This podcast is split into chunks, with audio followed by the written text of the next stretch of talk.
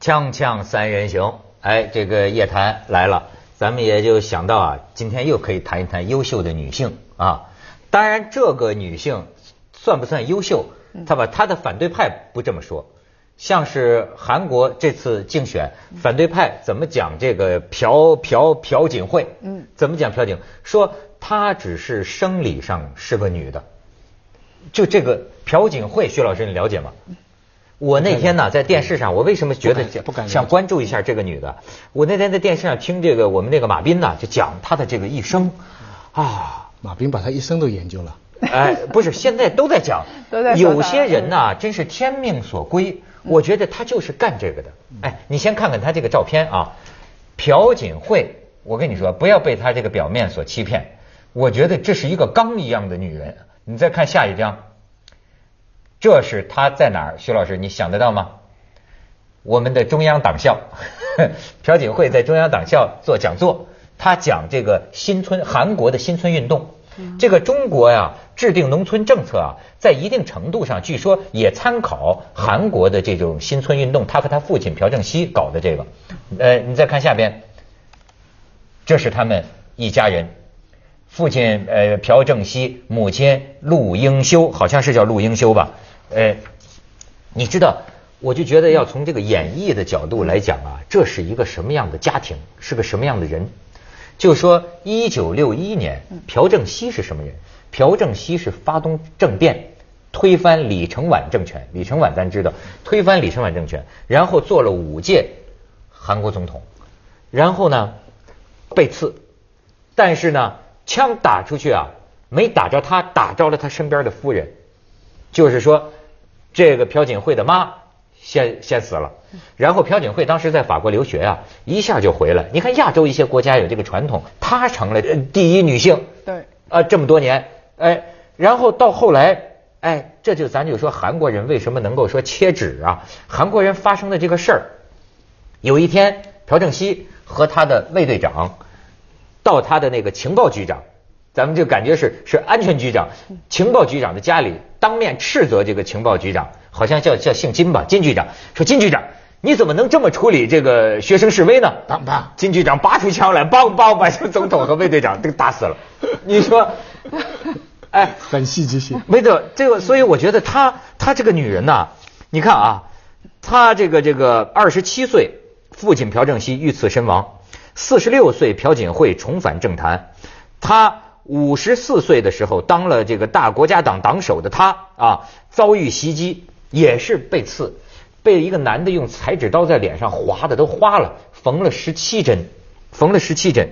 如今，昨天晚上传来的消息，韩国第一任女总统就是这个女人，朴朴槿惠。但是文涛，我听你在说的时候，你一直这个在用这个女性词汇的时候，我总觉得这个词汇里边还有另外一层含义。你要说这个女人，这个特殊的女人，你一直不把她当做一个正常的女人来看待，我我感觉是。我觉得你能意会到这一点非常好。你可以谈谈对此，你你你想到什么呢？呃，其实我我觉得啊，像有有挺多这样的女性的。你比如说，像我们知道澳大利亚的这个女总理，然后是包括这次又是韩国的这个，她整个的一生啊，然后包括像冰岛的像默克尔啊，我们看着她，我们从来想象不到说她的家庭是怎么样，就她她那个家庭是隐在幕后的，或者是大部分是很多人是没有家庭的，然后她的勇气大到像那个冰岛的女总统就说：“我就是一同性恋。”我根本就不要家庭，像这个朴槿熙的名言就是我没有家庭，我没有子女，所以我可以把我所有的爱、所有的精力都拿来贡献给我的国民。哎，对，这个在韩国呢选选举的时候是人家骂他也是这个理由。咱们说有那个三无人员哈，她在韩国就属于三无妇女，就是没有父母、没有丈夫、没有没有子女、没有子女。哎，但是你觉不觉得奇怪啊？就是包括中国。很多呃政治上走得很高的女性啊，包括是董事长这种女性啊，事业很有成的，为什么往往真的就是三无呢？啊，不不，当然都有父母了，都有父母了，但往往都终身未婚。少吧？我觉得我我自己觉得林巧稚对，是不是我们的敬爱的呃无疑啊？还能举多少例子？还有几个总总副总副总理啊？副总理对，不，大部分我觉得女的到高位哈、基本上是有三种情况，一种是像西方的，就是她她自己上去，他甚至像希拉里这样，虽然是老公是总统啊，但是我们也很难说他是因为克林顿的关系，因为他本身政治上很强，甚至在某种程度上他还帮克林顿，像德国那个那个根本大家都不不管他的家庭是怎么样，像。这是这是一类，第二类就是亚洲其他国家的，他们呢虽然不靠丈夫，但是他们都靠父亲，嗯。都是比方说昂山素季，嗯。呃，印度的尼克鲁的女儿，对。对不对？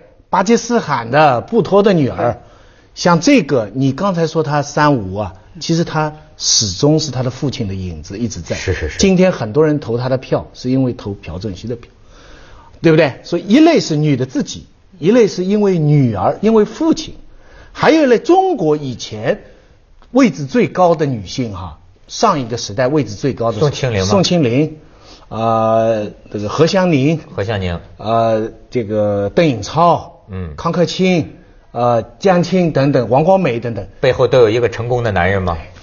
他们都是因为有一个更成功的男人，嗯他们才变成成功的。他们本身也很成功。我们、我们话说回来，他们像邓颖超，你不能说他是是他自己一生做了很重要的事情，但是毫无疑问，你看到他不是因为父亲，他是因为丈夫。所以这是三种类型的女强人，政治女强人。就是呃，要补充一点的是，我觉得就是刚才这么说，好像是呃亚洲的女性就是不是靠丈夫就是靠父亲啊。嗯其实这个也未必就是全部正确。我觉得有一个脱胎换骨的过程啊，因为她子女很多，或者是呃在这种情况下，你比如说她要像这个朴槿惠就很明确。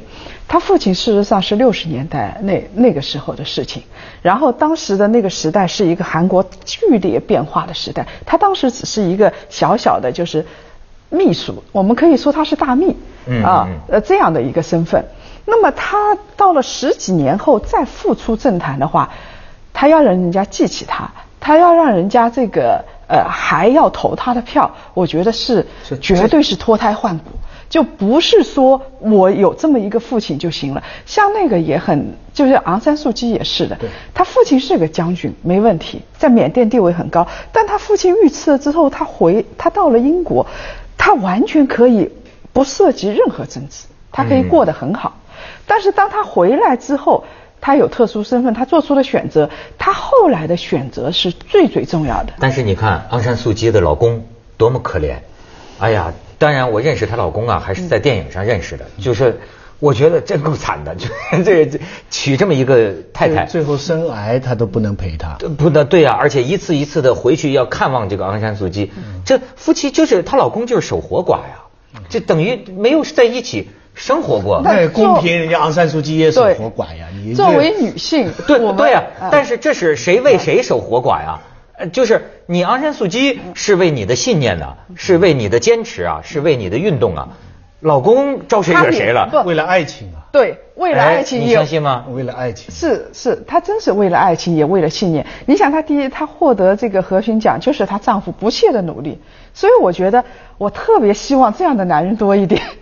这样的男性一多啊，很多，这就不会对于这些女性来说就不会碰到这样的问题。哦，你要这个还要那个，这种问题都不存在了。反正就是谁给谁当佣人的问题，是吧？啊，这这不是佣人，我觉得是两个人在一起做一件你特别可以把它好的事情。哦，你可以把它涂抹上无数美丽的借口，对吧？但是这个事情的本质，我认为是个主仆的关系，是吧？就是是哎，你可以是爱情啊，我我爱你，我愿意当你的仆人。什么叫裙下之臣呢？我愿意做你的裙下之臣。文涛，我这个啊这在太过分了，不，他有。他太他，你想啊，任何一个男性，当一个女性在无私的奉献给他的时候，大多数情况下是男强，然后女的辅助，不对对对然后这个时候没有任何人会觉得不正常，也没有人说是主仆，说你不是妻子，你是仆人。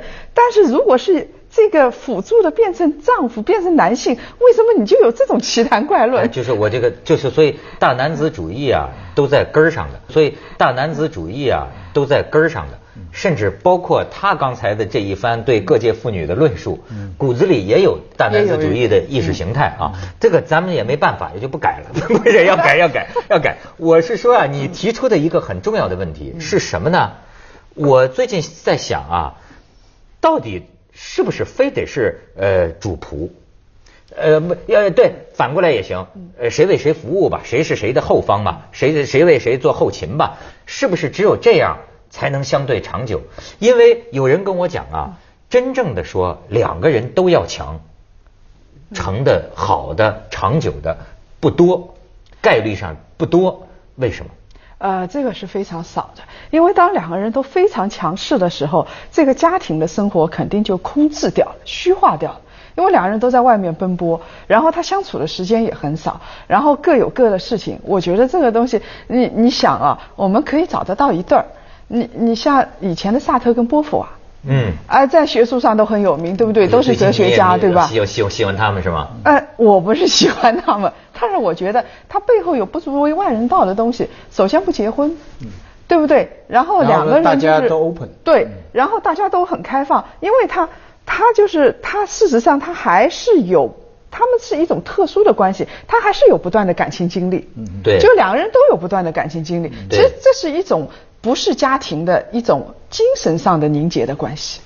哎呦，两个人呢，到最后还是就是互相认对方是这辈子最爱的这个 soul mate 伴侣，灵魂伴侣。呃，对，你说他们呢，实际你说还是一种亲人的关系呢。你说当时就做一个协议嘛，萨特和波伏娃，呃，就是首先就是我们完全诚实，嗯，我们双方完全诚实，甚至他们你们这种文人有这个写作癖，不光是要诚实，还要写出来，还写下来，你搞了什么男人，我搞了什么女人，都要写出来，互相都要说，啊，都得知道。这这是这是我们共同写作的一被他两个稿子全搞坏。我也觉得是。对对对，好 人家挺好的事情，你搞了什么人？我搞了特用心，给他搞的。哎，什么样能最简练？我们节目时间短，对吧？就是我就是说啊，然后呢，可是实际上这两个人呢是人生的探索者，对，他们也在尝试。你知道，因为现在出来的很多资料就发现呢，这个波伏娃啊。经常像一个怨妇一样暗自隐气、嫉妒啊、吃醋啊，怎么能没有呢？这这经常的是是很不愉快。但是呢，哲学家有一种叫道成肉身呢，这是今天的哲学家很难了。就是说，你主张的未必你要做到。耶稣就是道成肉身，就是我说什么，在我身上就做到。他们有点这个遗风，就是我主张这个，男女就是能够各搞各的，同时我们还好，那么我就。我就走下去，超人哦，我我们只能说这个是特例，钢铁战士才能这样，而且你一般人做不到。萨特，我到后来觉得这是个什么人呐？他到他的晚年的时候，他供养着不下六七个女人，其中还有一对姐妹。你说这种供养，怪不得他说他人是地狱。没错，说的好，说的好。他你这样的，但是你说，哎，他真是为了性吗？也不见得。他供养的其中一对姐妹，嗯，真正的关系姐妹花啊，姐妹花，但是真正的关系只是一个什么？他一个星期啊，到这个姐妹家里跟他们吃顿午饭，就是这么一个关系。但是这种他他豢养众多呀。你说的太纯洁了，幸亏当时没微博。当然我也没看见啊。锵锵三人行，广告之后见。哎，咱们还得拉回正题啊！我们有正题吗？就是说，朴槿惠，朴我就说呀，三无妇女对吧？没有父母，没有丈夫，没有子女。朴槿惠，我们说的这个事情，就是今天的世界，特别在中国，为什么往往有成就的女性啊，家庭方面不大容易找着配偶？现在是两极分化。我当时看了联合国的一个数据，最近的这二十年，中国的妇女的就业率大幅下降。下降了二十几个百分点，我看了吓一跳。嗯，因为说明很多女性在回归家庭，就跟日本一样，她根本就不工作，找个比较有钱的，呃，小日子过得挺好，生一孩子或者两个孩子，然后她就回到家庭了。这种人很多，这是主流。八零后的大学女生现在也都说干得好不如嫁得好啊。对，你她那个这这个人呐，跟男女平等有时候没有关系，很简单的生存计算，怎么样能够？投入少，产出多嘛？那像朴槿惠这样，我觉得她是另外一类。她其实她比那个波伏娃，我觉得还要难。为什么呢？你像中国也有很多这样的妇女啊，她就她一个人孑然一身，然后在那儿奔事业。很多人都在问，因为中国是一个你不得不承认是个男权社会，然后他们大致的观点都是说，哎，你作为一个女性，首先他会问你，你干嘛要这么拼啊？这是第一个问题。第二个问题是，你拼了之后，你为什么不兼顾家庭啊？你根本就没尽到责任，这是第二个问题。如果你说你你像朴槿惠那样的话，不会问男的，绝对不会问男人。我跟你说，对，所以我就我刚才我还问叶檀一问题哈，这个女人要强啊，或者要在外面哈，这个这个冲冲杀杀啊，呃，那么在择偶方面是不是不配合生物规律？男人事业有成，找女人的机会更多；女人事业有成，为什么选择男人好像就不太容易？我我最近看了个报道，回答你的问题。嗯。这个报道是，他是调查了女性对男性心目当中的这个理想的找什么样的男的。嗯。据说年轻的二十四岁以下的女的呢，比较喜欢音乐书本口味相同，然后身上肌肉发达的。年纪越大呢，比方再大一点就要外表有吸引力啊，要有野心；再大一点要斯文有礼。呃，再大一点呢，就要高收入，给安全感。但最最妙的是，嗯，到五十岁左右甚至以上的呢，他要求男的有智慧，有幽默感，还要性生活和谐。你说是女女的女的五十多岁，男的五十多岁？女的女的啊，这结论女的五十多岁还敢提这要求？对对对对，所以结论是什么呢？就女的年龄越大。要求人越成熟，自己越成功，对男人的要求越高。嗯，这个这个给了我一个很大的启示，因为我们以前讨论过很多次，就讲女的常常提出说什么男的这是肤浅啊，男的动物性啊，他他他二十他男的到了五十岁六岁还在找二十岁的女的，为什么呢？我现在搞明白了，就是因为成熟的了不起的女的要求高。就女的在进化，男的永远动物性占主导，所以就造成不匹配。对，你男女的事业一成功，尤其是像刚才那个三无冰公主这样，对，你们注意到，她二十七岁父母双亡了，四十六岁复出政坛，中间这十九年到底在干什么？他是个秘密不谈的，他肯定有过。